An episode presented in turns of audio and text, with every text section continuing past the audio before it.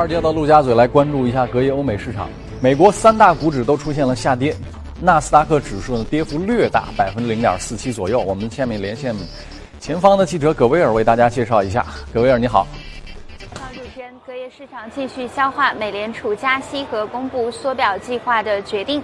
可以说呢，美联储的态度被解读成为是偏鹰派的。加息是否会进一步挤压美股市场的泡沫？这一担忧可能是触发了隔夜美股的再度下跌。券商 Canaccord Genuity 的分析师将谷歌的母公司 Alphabet 的股价评级从买入下调至持有。分析师认为，在过去两年，因为移动搜索引擎的快速发展和视频网站 YouTube 所带来的广告业务的猛增，可能很难再次被复制。我们看到隔夜包括了苹果、谷歌、Netflix 和脸书的股价均不同程度的出现下跌。无独有偶的，杰弗瑞的策略师在一封给客户的邮件当中写道呢，他把现在的局势和1990年代末的互联网泡沫相比较，两个时期我们都享有通胀走低、低利率和互联网经济的蓬勃发展，而我们都还记得1990年代末发生的互联网泡沫。我们看到隔夜互联网股的下跌，包括了 Snap 的股价呢，在盘中一度是下挫百分之四点三，触及呢是十七美元的附近，也就是它 IPO 时候的价格。较三月份时候高位的价格呢，目前 Snap 的股价已经是下跌了，达到百分之四十二。对于陆续想要进行 IPO 的科技股来说，在已经是充满了估值过高的担忧的情况下呢，Snap 的走低绝对不是一个好消息。主持人，呃，感谢葛威尔的介绍。我们看一下欧洲的三大主要股指都出现了下跌，啊，具体的情况我们来连线到。欧洲的前方记者薛娇为大家介绍一下。你好，薛娇。好的，主持人，周四因油价下跌导致的基础资源股的大幅走低，欧洲主要股指低开低走。接近收盘时有所回升。截至收盘，欧洲斯托克六百指数下跌百分之零点三九，报三八六点零五。周四，英国央行的利率决议继续按兵不动，导致本处于跌势的英镑对美元出现了快速的跳涨。而富时一百指数跌幅则进一步扩大，盘中一度下跌约百分之一点三。但值得注意的是，虽然英国央行维持利率水平不变，符合市场的预期，但在八名委员中，此次意外有三人投票支持加息，向市场释放出了强于预期的加息。信号。周四，欧盟委员会与英国政府发表联合声明，宣布六月十九日，也就是下周一，正式启动退欧谈判。英国首相特蕾莎梅终于兑现了她将按计划启动退欧谈判的承诺，但是其所领导的保守党与北爱尔兰民主统一党的谈判进展似乎并不顺利。后者的发言人称，与政府的谈判没有截止日期，两党将继续谈判，直到达成合适的协议。此外，值得注意的是，欧洲央行本周宣布完成了规模相当于五亿欧元的人民币外汇储备投资，这也是欧洲央行首次将人民币纳入其外汇储备，被看作是人民币国际化进程中又迈出的重要一步。有分析人士认为，这也是欧洲央行用实际行动表明他们看好中国经济以及货币的未来走势。主持人，好的，感谢各位的。关注这个，我们看了欧美市场的表现之后呢，进入到今天的华尔街到陆家嘴，我们来共同关注一下今天的话题。欢迎来到节目当中啊！我们看到最近一段时间，这个比特币的跌幅好像突然变大了。这个话题，我看今天也是我们大家一起要关注的这个问题。之前其实一直在上涨，在创出新高，然后呢，突然在这两天有一个非常巨大的单日的跌幅。对这个情况，大家最近其实特别关注。呃，目前比特币的一个最大的一个下跌，重点还是跟美美联储的加息有关。美联储加息和缩表，导致了大家觉得避险的这种形态不不复存在了。对，所以大家就投那个比特币就没有避险需求了。嗯，但比特币本身这个这个货币呢，是很好的一个避险的一个工具。所以之前跟黄金一样，嗯，本来想避险的，结果买了它暴跌。但是由它酿成了风险。你本来在港湾是要停船的，在港湾里遇到暴风雨。对，而且比特币的从整体交易量来说呢，中国地区其实占了百分之六十以上。对，所以导致了中国政府一旦干涉比特币，就会造造成比特币的一个剧烈下跌。对。那么现在，嗯，这个比特币市场的规模有多大？啊？比特币呢，总共两千一百万啊，两千一百万，你再去乘上每个比特币一点五，呃，一点五，呃，这个大概三千多亿人民币，对，三到四千亿美人民币左右，这样的一个规模，其实规模不大。三到四千亿，那其实也就是一家上市公司的规模，对，或者一家保险中大型，对对对，保险公司的一个规模，对。那现在它的这个状况，我们会看到说，嗯，其实关于比特币的事情最近其实非常多，包括病毒，包括勒索货币等等。对，怎么去评估这个东西的嗯后面的前景？呃，最重要的是比特币它的一个一个属性嘛。首先，比特币是去中心化的。其实勒索病毒本身是跟比特币没有关系的，它只是通过这种方式在勒索你。但最好的地方是在于比特币。它的追踪性啊，其实是没有追踪性的。也就是说，呃，比如说我今天向你勒索，然后勒索传统，我向你勒索，你要么把现金给我，要么你把钱打到我银行卡上。对，这样所有的过程呢，我会留痕。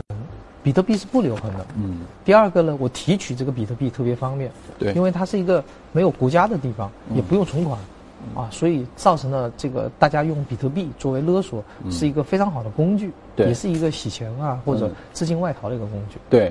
我们对比特币提出来三个问题，跟李先生做一个讨论哈。是，第一个问题是，呃，比特币不是个生息资产，它跟其他所有的国家的货币都不一样。因为你看美国，美国现在提了利息，提利息之后，可能美元是不是又有走强的可能性？是，因为它生息。对，黄金不是个生息资产，是吧？包括比特币，比特币它也不是个生息资产。对，现在它之所以涨，是因为总有人愿意在更高的位置上去接盘。是，但是它如果不生息，它就不是资产。那这个问题。怎么样去做出解释和回应？这是第一点。是。第二个问题是我发现现在有很多国家承认了比特币支付的合法性。你注意这两个概念是不同的，比特币合法跟承认比特币支付合法这两个东西还是有一些微妙的差异的。是。允许你支付合法是你作为一个支付手段，OK 没问题，你可以去支付。微信也是一种支付手段，这个支付宝也是一种支付手段。但是如果要承认你作为一个货币。这个好像就不太一样了。如果你是一个货币的话，各个国家都有自己的法币，对。那同时的市场上有那么多官方允许的货币，那这个这个事情不就乱掉了吗？这是第二点。第三点是，比特币背后它有一整个叫什么呢？叫分布式的那样的一套技术，一套技术是吧？叫区块链，区块链，区块链哈。对。区块链是比特币的核心原理，但是区块链其实并不等于比特币。有人说区块链技术很有价值，分布式计算，对啊，但是比特币未必。为什么呢？莱特币、狗狗币，什么各种币，这个币那个币，什么火币，什么它有太多了。是，那你是不是每一个都有价值，或者谁最后能够长大，它是不一样。大家用的是同样的技术，但是最后的发展可能不一样。是，这我觉得是大家目前看待这个东西的提出的几个主要的疑问，能否一一做出解释？嗯，好，我我我简单的讲一下我对这个的一个理解吧。第一个，比特币作为生生息资产的啊这样一件事情，就是比特币它其实跟黄金一样，是一个很好的作为货币的一个工具。作为货币工具，首先第一点，总量要有限。嗯，如果这个总量可以无限制的增加，它肯定不是一个货币的工具。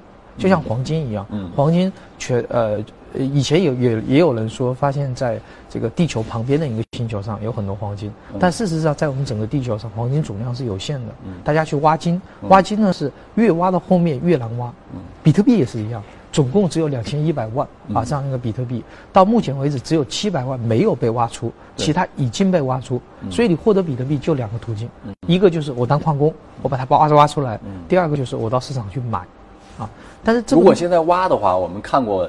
呃，有媒体做过一个数据的统计计算，说现在每一枚比特币的电费成本，基本上已经高过它的市价了。是有这个说法是吧？是，嗯，因为越来越难挖嘛，越来越难挖。嗯，而且那个速度的话是每挖出一半，然后呃难度就增加。对，然后开发的时间就变得更长。那如果从这个角度来理解，这不就有点像是股票市场里面，就是你的估值过高，已经远高于你的收益了，所以你在这个高估值买入，你得等，你得等它的收益利润慢慢上来，你才不亏。比特币也一样，你挖矿的人，你付出那么高电力成本，你转手卖掉，交易价格是不是可能还没到？那你就得等它继续涨。但是它是不是能继续涨呢？问号，不知道。因因此，比特币天生就有一个属性，由于这个开采的技术越来越难，也就是说挖出来的那个速度越来越难，所以导致比特币的价值，存量资产的价值在上升。嗯，否则的话就不符合逻辑。因为比如说我以前是花三个小时挖一个，当然不止了。然后我现在变成六个小时挖一个，那本身我付出的电量增加了一倍，那当然比特币的价值相应应该上升，所以天生的存量的比特币应该是往上走。那这是否会导致大家挖矿的动力不足？如果挖矿的动力不足，谁来为这个网络提供电力资源，包括计算能力呢？所以这样就导致了挖矿的地点开始迁移。嗯，最早的时候就是大家不分地点，比如说我在美国，我也可以挖矿。到后来呢，就逐渐找到最偏远的地带，对，最冷的地带，便宜的电，便宜的找便宜的电，对，免得造成大量的热量的释放的地带，或者到两极，到冰岛这边挖矿可能更好一点。嗯，对，嗯，所以它它不是一个生息资产，但是它绝对是一个货币工具。它和黄金天然的属性是非常啊一致的。首先总量是有限的，嗯，第二个呢，它比黄金呢有两大好处。第一大好处，黄金不易于储存，嗯，很重。然后你不可能，比如说你拥有一个亿的比特币，是你其实呢，这个你只记住一个密码就可以了，是随时可以带。我还真研究过黄金啊，就不知道各位是否大家知道，就是为什么黄金？大家说天黄金天然是货币，是有这样一个说法。那为什么这个东西在人类漫长的几千年的这个文明发展的历史上，就成为不分种族所有人都喜欢的东西？是因为它颜色漂亮吗？还是因为一些别的原因呢？其实真不是。我研究过这个事儿，你把元素周期表，你可以把它打开。元素周期表里面最主要的元素成分，多数是以气体的形式存在。对，你把这些气体去，因为气体你怎么怎么可能做货币呢？你说如果做货币它 蒸发了没了怎么办？你先把所有的气体给它全部排除掉。对，剩下来的金属其实就已经筛筛的剩的很少了。对，在这些金属当中有诸多问题。有的是燃点特别低，就是你在空气当中，你看有的地方特别热，一到三十度，完了你这东西化了，你家钱化了，你说是怎么办？是，你把那些燃点特别低的东西去除掉，还有一些东西呢，它它特别重，或者说它携带不便，这些东西你也得把它剔除掉。还有一些东西它特别软，那么这些软的特别的金属你也把它剔除掉。基本上你把元素周期表整个拉一遍，你会发现最后啊，金只剩黄金了，一点不夸张，只有黄金。各位，你可以把那个表再拉一下，你是否能找到一个元素具备黄金这样的稳定性？没有第二个。是，所以它它的特殊性就体现在这儿，不是因为它真的呃，我们赋予它了很多这这样的价值，而是因为你没得选，只有这个东西，而且还还得总量有限。烂大街的什么铜呀、什么铁呀，这东西不能成货币，因为就是刚才李琦说的这个问题。是，它得稀缺。你再加上稀缺的元素，你又不能蒸发，你又不得是不能是空气，你又不能太硬，你也不能太软，只剩黄金了，没了。而且它这样很早以前的开采环境，呃，我们今天可能有铂金啊，有一系列贵金属，但是在很早以前的这种原始的开采环境下，可能只有黄金便于被开采出来，嗯，所以就把它作为一种那个货币工具，嗯，在但是这个问题啊，反过来说到比特币啊，就是虽然它前一段时间涨得很火，你看今天又出现暴跌，其实很多人关心它，是，但是它是不是真的能够跟黄金做一个类比？其实有我刚才讲的这样的一个事例啊，值得我们讨论。就是你看那么多的元素周期表里的东西，我们发现最后黄金它是没有竞争的，你发现了没有？因为它没有竞争，所以它的这个唯一性，不仅是它自己本身的总量稀缺，而是同品类它没得竞争。你什么白银呀、什么铜呀、什么铁，你跟它没得竞争。但是比特币，我们觉得它最大的一个问题是它存在竞争，并且这个竞争是蛮激烈的。对，所以你看数字货币什么？刚才我们说的算法一样嘛？对，比特黄金可能是上帝创造的，对。然后比特币是中本聪创造的，然然后还有第二个中本聪，第三个中本聪，对。更何况中本聪也是一个匿名，嗯。大家到现在为止都不知道中本聪到底是谁，嗯长什么样子。是。很多人冒充自己是中本聪，其实一系列中本聪嘛。对。只是比特币在区块链里面这种算法可能更加稳健，嗯，更加难以破解，嗯。如果我们把比特币看成一只成长股的话，你发现这个行业啊是一个朝阳行业，它的呃也很广阔，也很赚钱，所以很多人想去做，它就会有竞争。很多成长股的行业当中都是这个特点啊。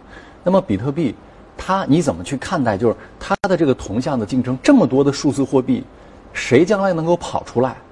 比较每一个数字货币它们之间的区别，它们有哪些优劣的不同呢？另外，比如说，我不知道李先生是否注意到，中国央行有过一个表态。说中国央行以后他会推自己的数字货币，是。他说数字货币不是电子货币，什么叫电子货币呢？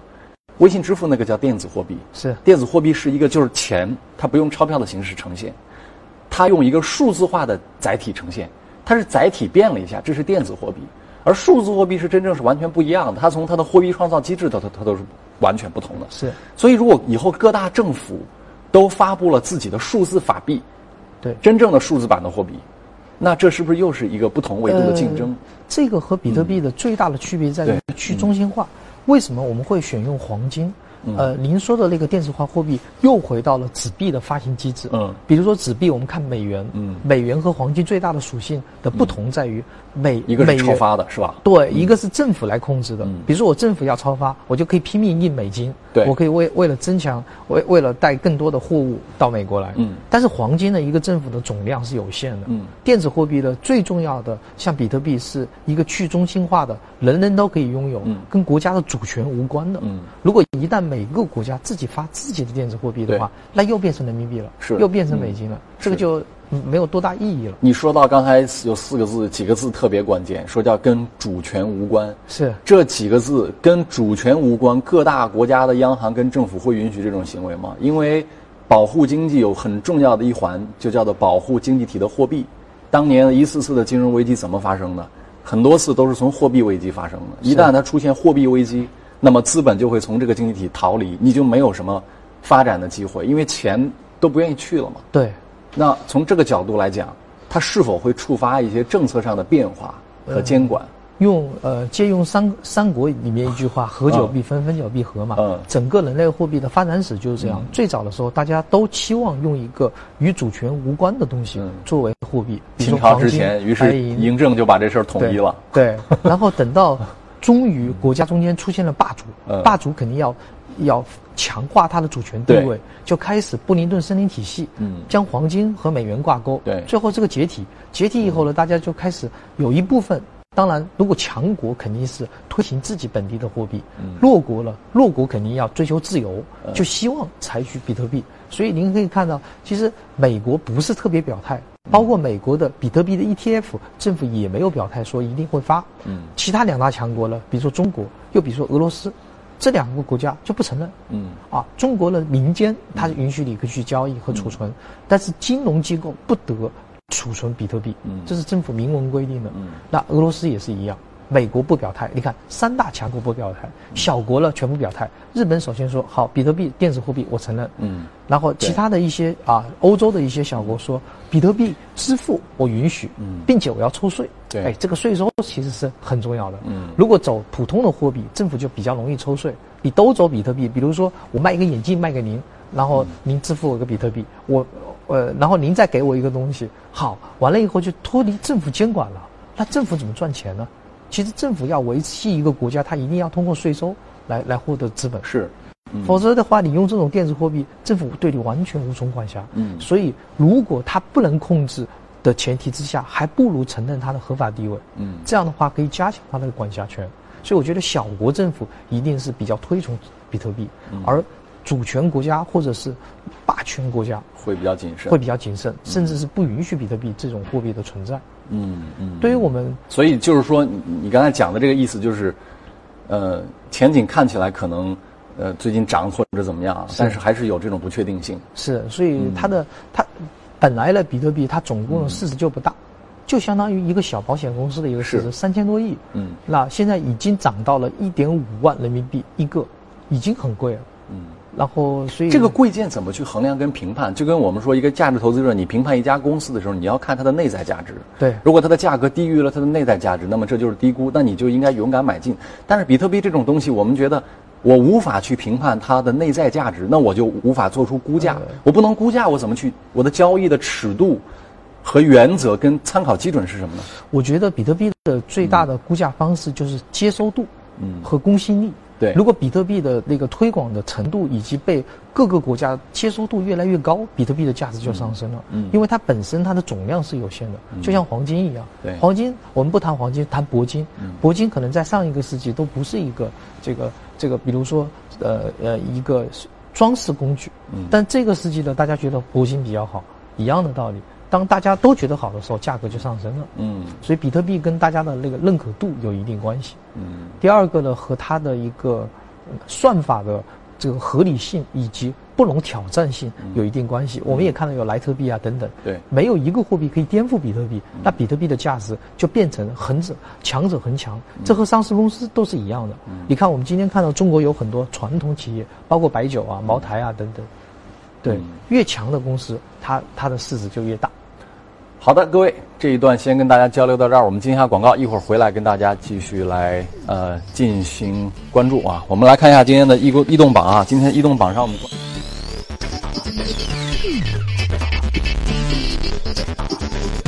榜上有名的行业，化妆品、机械建筑、农业运输，还有家庭产品都有小幅的上涨。生物科技有三家公司涨幅不错，食品还有个人服务类小幅的上涨。联谊国际烟草制品这家公司目前涨幅还不错。这家公司关注了一下，呃，市值非常小，大概一个多亿美元。这家公司是卖什么的？呃，这家公司呢其实是提供 B 端服务，它是提供烟草给香烟公司，就烟卷是吧？对，烟卷、卷烟叶那个烟叶这种东西。这家公司其实历程呢非常久远，嗯，已经有两百多年，虽然市值非常小的一个规模，营收了。它每年在亏亏亏损，所以导致了它的那个整个盘面来看，从零八年以后啊，年年啊下降，就是因为它的那个收益不高。嗯，但是它其实什么样的原因造成了它从一三年之后每年的收入竟然都在下滑呢？呃，首呃首先呢，它是净利润不断的在下滑，它的营业收入常年稳定在十十二到十七亿美金啊之间，但是每年的亏损是亏。呃，到今年的话，最近一个季度接近亏七千万，啊，六千九百万，嗯，跟人工有一定关系。它整个整个这种烟叶的制造商啊，制造商它是一个要雇人做，对，他总共呢雇了一点四万人，所以他每年呢这个十七亿的这个营业收入啊，其中大概有十六亿要支付到人工成本里面。这东西为什么不能用机器替代呢？现在我们很少听到有有一个什么大规模劳动的工作还需要完全用人。人能做的事儿其实有很多，但是它不需要大规模的劳动密集。包括你像造手机，富士康里面也有机械手的手臂了嘛，慢慢可能也会普及起来。那这个东西为什么需要这么多人？呃，这个相应来说跟生产线有一定关系。其实经过上一个世纪的工业化程度以后，这种呃生产烟叶的生产线其实已经很具备了，所以这一部分的人工成本很难降下去，嗯，很难再进一步下降。然后呢，这个公司呢负债很高，嗯，十四亿左右的一个资产，其实拥有十七亿的一个负债，所以每年大概要支付一点三亿左右的一个利息，嗯，所以他好不容易啊赚呃营业收入十七亿，扣除十六亿成本，再把利息一付，是，美联储一加息，利息成本更高，对，那他为什么会是一个高负债行业行业和和公司呢？那借钱干嘛呢？收购，这个公司啊，其实历经了两百年。最早的时候呢，是美国第二大啊烟叶制造商，然后第二大和第三大合并，啊，然后成了现在的现在这一家 AOL。对，这个是他已经是这个细分领域里的老大了，老二，目前是老二啊。对，一个细分领域的老二只有一个多亿的市值。对，这也好小的细分领域啊。对。然然后上了呃美国纳斯达克嘛，然后它这两家呃其实准确来说是三家公司合并，是。有一家呢是烟草商标公司，有两家呢是烟烟草的制造业公司，这个是在他们制造业里面是第二名和第三名。但是为了一路呃变成垄断地位，一路在收购第四、第五、第六、第七，所以不断的在收购，所以整个的这个过程中间，最早两个公司合并的时候是总共价值十七亿美金，这个十七亿美金主要的成本用在收购，而且是杠杆收购，啊，所以整个的负债啊从第一天开始就特别大，嗯。负债远远高于资产。但如果因为是收购的原因的话，一个收购项目它。难道从一二年、一三年一直说到一七年，他连续几年在不停的做这件事情吗？呃，他上市的那一天呢，他已经带了很多负债。这个公司呢是三家公司合并，这三家公司里面每一家都不断的在收购，所以每一家资产负债表都不漂亮，每一家负债都很很多，并在一起就更多了。而且他上完市以后也继续在收购，收购了一方面呢是加强自己的呃这个烟叶的制造能力，第二方面是购买渠道。啊，第三方面呢，他们也进行一定的同心多元化，他们有有一些不只是做烟叶，还进攻到其他行业里面，但这些行业呢都不大成功。那么未来能够看到它扭亏为盈和业务向好的可能性吗？哦，呃，这一点呢也是为什么近期有反弹嘛？近期反弹了，基于两个原因，第一个呢利空出尽了。啊，因为一路下跌，而且今年坦白说是历史上过去八年亏损最惨重的一年。嗯，啊，以前或许还有点盈利，今年是彻底七千万的一个亏损了。哦。第二个呢，就是说，呃，在这一次啊这个年报发发布之前呢，有五家大型的 ETF 啊购买了这家公司，可能跟整个的美国的股市有一定关系。我们可以看到，在过去五到十年，美国股市是小盘股或者或者是科技股领涨的一个周，呃，一个这样的势头，反而对于这些消费类啊这种个股，其实不是特别的追崇。嗯，那么现在是不是转向了？是不是由于美联储加息了，然后其他国家风格问题是不是有可能会转向于防御？是不是类似这个意思？好，嗯对，好，感谢李琦先生。呃，接着我们听一下大公司的消息，时间交给阳光。好的，我们来关注一组最新的欧美公司的资讯。周四，Snap 收盘跌了约百分之五，首次跌至 IPO 发行价时候的十七美元。路透认为，Snap 如此大跌，突出的表明呢，投资者对于这家与 Facebook 激烈竞争的社交媒体公司啊，开始失去信心了。耐克公司周四宣布，将会在全球范围内裁减约百分之二的员工，这是公司精简组织结构计划的一部分。计划将公司的业务部门从六个要减少为四个。受这个消息的影响，耐克的股价一度下跌近百分之三。耐克将会新组建的四个业务部门呢，是北美、欧洲、中东和非洲大中华区、亚太和拉美区。那最终呢？耐克收盘报在了五十二点九美元，跌幅有百分之三点二二。金融行业掀起裁员潮，美国第二大银行美银美林已经开始裁员，主要集中在技术和运营的岗位，但是美银美林并没有透露具体裁员的数量。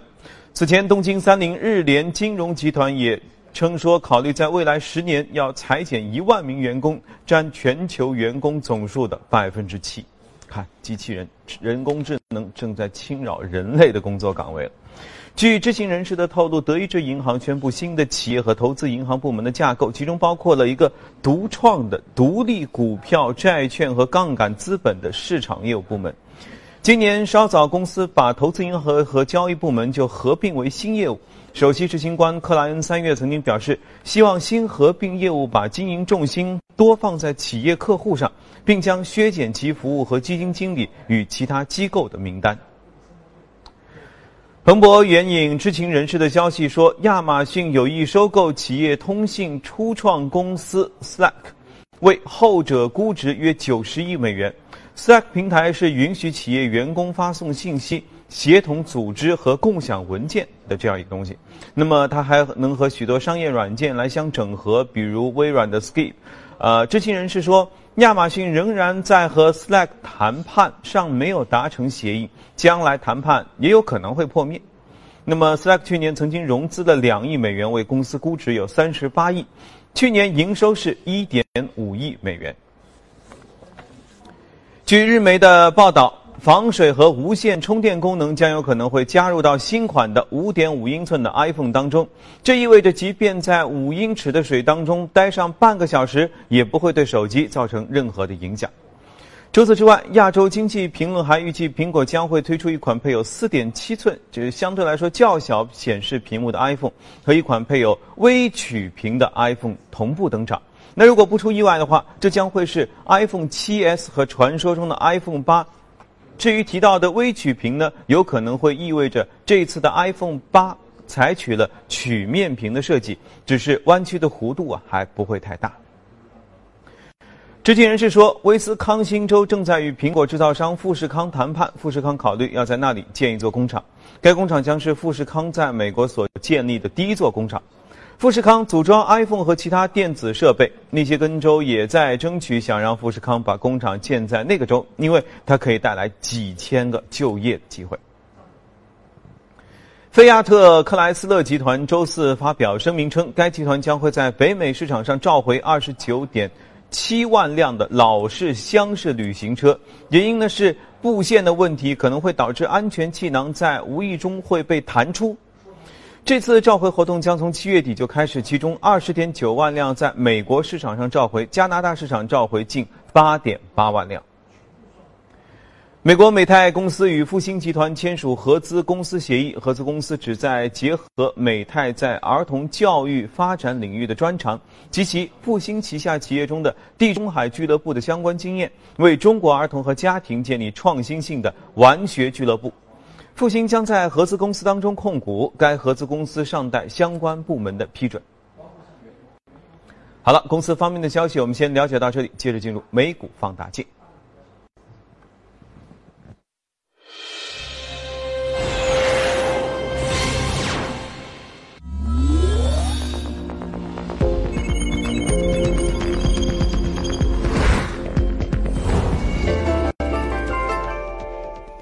本节目由上海你我贷互联网金融信息服务有限公司冠名播出。越懂得欣赏，越被人们欣赏；越懂得放下，越收获的更多。从仰视到平视，从精彩到多彩，商业大有可观，商业大有可观，生活小亦精彩，生活小亦精彩。敬请关注每周日晚八点第一财经，我的纯享人生。本节目由上海你我贷互联网金融信息服务有限公司冠名播出。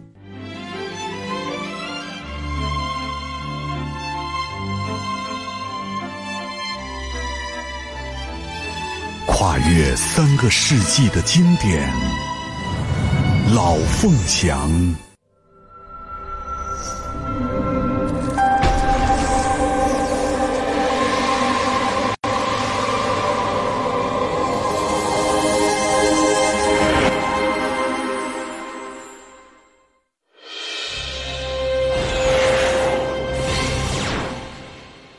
好的，欢迎回来。我们来看一下今天的美股榜单上的情况，看一下今天的热股美股榜。应用材料公司，这个公司呢是一个做半导体的。我们看到这个公司一段时间以来股价表现非常好，而且刚才看了一下它的财报，给人印象非常深刻。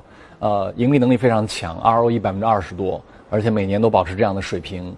呃，每年的营收跟利润都是增长的幅度非常非常的明显。对啊，基于什么原因？它做什么产品？李奇先生给大家。呃，解释一下，这个公司的最核心的两大产品，一个就是芯片半导体，它是全世界最大的一个半导体的生产商。嗯，第二个呢就是做 LCD 的一个屏。嗯，您知道现在除了电脑这块屏以外，手机的屏比较多。第二个呢，平板电脑逐渐进入你的生活。嗯，因为一个是手机变大了，iPad 了也变大了。嗯，纯粹的原先的，小的 iPad 没人买，大家就希望就干脆电脑这块屏拿到你手上，嗯，来取代你的电脑。所以这个屏呢，呃，生产的力度也很大，它主要就是产这两块的一个东西，但重点还是芯片。对，重点还是芯片。对，整个芯片里面呢，它是用纳米技术在制造芯片。芯片呢，最早的时候从四十四十六纳米一路降到十六纳米、十纳米，它呢，首先呢，它不断的在创创新。今年呢，它希望通过它发布了一个新的技术，通过这个钴这种金属来替代铜啊。那这样的话呢，就可以把十纳米一路下降到七纳米。嗯，那这个这个纳米呢，包括那个高通公司的小龙处理器，今年会推出，它只工艺上只到十个纳米，而这家公司即将推出的呃这种芯片，对，已经到了七个纳米。嗯，计算能力即将接近极限，摩尔定律失灵。似乎近近在眼前，因为这东西不能做再小了。对，那它现在这个领域其实非常热。去年美股涨幅最大的是英伟达，英伟达也是做这种处理器的。是，呃，那么芯片跟处理器它们有什么不同？或者这个应用材料，它跟英特尔、跟高通，包括跟英伟达，跟这些公司之间，它如何去去进行竞争的？上下游的一个关系吧。嗯，英伟达更多的是在于算法。嗯，英伟达的整个的算法比较强，包括英伟达。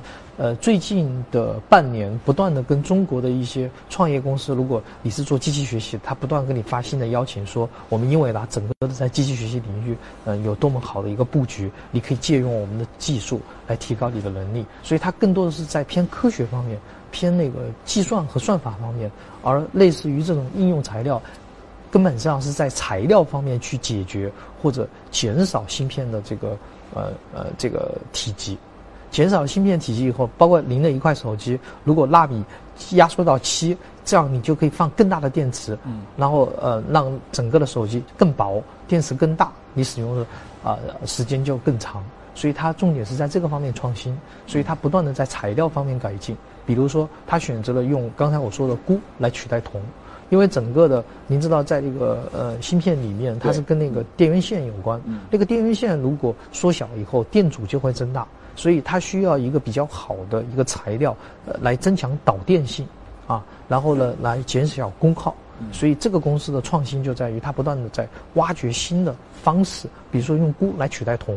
所以这个正好符合摩摩尔定律，每十八个月，要么是成本下降一半，要么就是芯片增加一半，在单位体积里面，我芯片增加了一倍。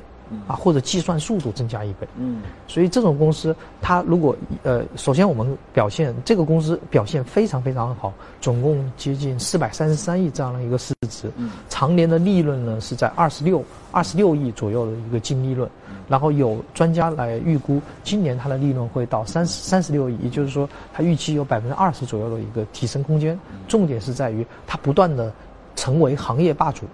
整个半导体这个行业的前五大半导体公司已经占据了市场接近百分之七十的市市场份额。那这前五大一共是哪些？呃，包括它还有是有刚才我们说到的那些吗？呃，不是，那些是它的呃最后的终端制造商。对，是它是属于上游的材料供应商。是，包括那个 CPU 里面，它其实用的都是硅芯片，是吗？是，都是这这些原材料。对。然后像英特尔跟或者英伟达这些要向上游来采购这些东西。是。然后把那些东西拼在一块儿。装成一个小盒子，然后再加加算法，再加算法，CPU 了，就把原材料弄过来之后，在原材料里面加上算法，对，然后把它一封装一盖，放在你的手机里或者放在你的电脑里，就变处理器，它就变成了手机跟电脑的大脑来进行计算，是啊。那么对于这些呃，所以对于你刚才所讲的应用材料这家公司来讲，它的下游是高通跟英特尔这些公司，呃，是是这种公司，而且它自己呃一家公司占有了整个半导体材料行业里面百分之二十的市场份额，一家公司。那么我刚才说了，前五家公司已经占有了前百分之七十，嗯，所以其实这个垄断地位非常强。这就跟中国现在目前的一些大股票一样，曾经很很长时间大家在在觉得中国未来到底是小盘会涨还是会权重股会涨？这个里面有一个强者恒强的一个逻辑。做到一定阶段以后，其实新进来的人已经进来不了了，因为有非常高的一个进入门槛，剩下的就是原先的几个玩家通过不断的收购兼并。和建立技术门槛来整个的垄断这个行业，来占据啊市场价值。这家公司就是典型的成功者、胜利者，最终的那个市值不断上涨。嗯，好的，再次感谢宽策略的李琦先生给我们带来的分享。今天的华尔街到陆家嘴跟大家先交流到这里，稍后我们进广告。下面我们先把时间交到阳光这边。阳光，这里是正在直播的华尔街到陆家嘴，我们来关注一下原油、黄金和汇率市场的表现。截止到二十五号的收盘，纽约商品交易所七月交货的轻质原油价格下跌了零点二七美元，收于每桶四十四点四六美元。那八月交货的伦敦布伦特原油期货价格呢，下跌了零点零八美元，收于每桶四十六点九二美元。纽约商品交易所黄金期货市场交投最活跃的八月黄金期价，十五号比之前一个交易日下跌了二十一点三美元，收于每盎司一千两百五十四点六零美元。七月交割的白银期货价格下跌四十二美分，收于每盎司十六点七幺六美元。七月交割的白金期货价格下跌了三十点六美元，收于每盎司九百二十一点三美元。在截止到十五号的纽约的汇市尾市，一欧元兑换一点一一五四美元，一英镑兑换一点二七六二美元，一澳元兑换零点七五八三美元，一美元兑换一百一十点八四日元。好，这里是正在直播的财经早班车，隔夜的欧美市场和大宗商品市场的相关内容，我们先了解到这里，稍作休息，接着我们进入亚太市场。